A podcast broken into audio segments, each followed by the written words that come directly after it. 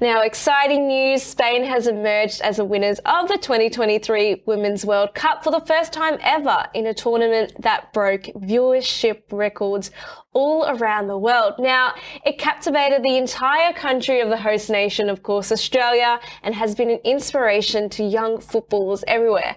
But it's important to see as to what will be the next point of this and what will be the lasting legacy of the tournament. Well, for more, we're joined by Dr. Michael Linley from Victoria University. Thank you so much for your time, Michael. Now, let's dive straight into this and what's come out of the Matildas. It's really exciting for all, and to see football and women's sport finally get its recognition that it deserved. Why did it break viewership records in this aspect and across Australia as the host nation? Look, it's a great question, and it's been such an exciting time for football and women's sport more broadly in Australia and New Zealand. It's really got on the back of a slow build. We saw it through the Women's World Cup, Cricket World Cup, and year on year, women's sport and particularly women's football has been growing. And Australia as a host, we're massive sports fans. And so we love both the Australian team and a winning team. The fact that it's women's sport is almost become a non-discussion. It's the fact that it's the quality of the game has improved so fast and so far that there's no reason to talk about women's sport and men's sport when it comes to football. And the crowds showed up like that. Yeah, absolutely. We saw massive crowds outside of different live fan sites across the nation and really gripping on towards that momentum and that sensation of wanting their team to win. So let's look into what will be the lasting legacy of the tournament in terms of looking at how the past month has really fanned out across the nation and across the world. What's next for the tournament? Is there going to be more of a hype for the Matildas coming on? What do you think? There's certainly going to be a number of flow-ons from this tournament, both for the team, for Australia, and for the tournament globally. So for the Matildas, I think we've gone from a point where we can perhaps name one or two players to most people can probably name at least half the team and recognise them around. And that's incredibly important for a sense of attachment and identification with the team, both broadly, but particularly for young girls. They can see and identify someone, a role model, but where they can see themselves. It's that if I can't see it, I can't be it. Well, now we can see it. And that's incredibly exciting. For Australia, we've got that hosting of a global event.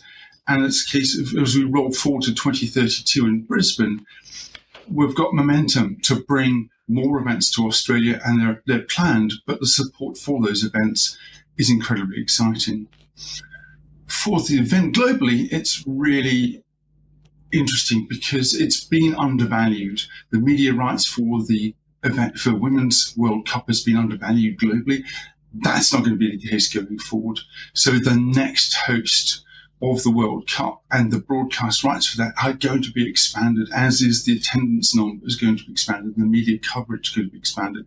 So all of that is downstream for the event going forward, which just creates more opportunities for women and girls to see it and to be involved in it. Absolutely. Now, your team at Victoria University have measured the tournament by many different factors. Now, what were they?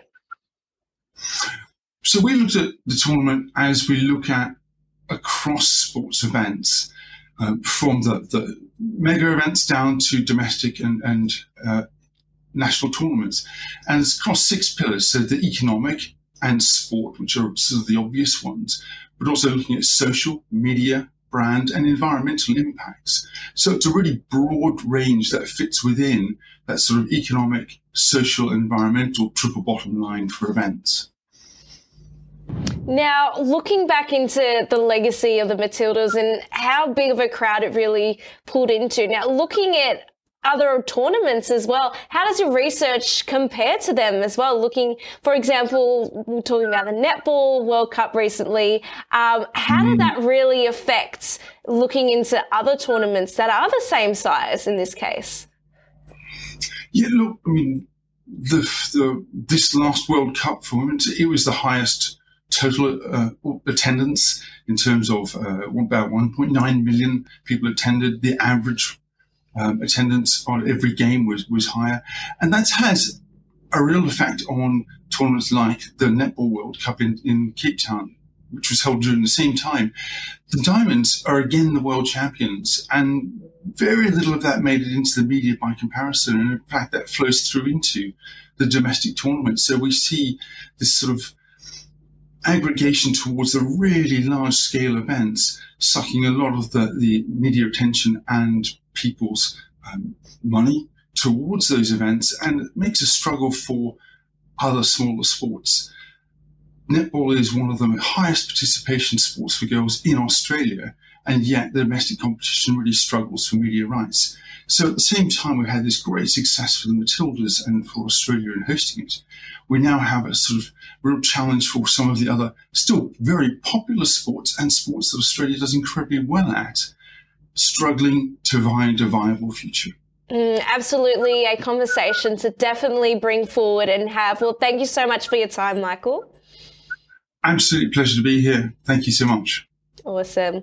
Well, that's the show for now. For more, head to tickernews.co for more, and I'll see you very soon.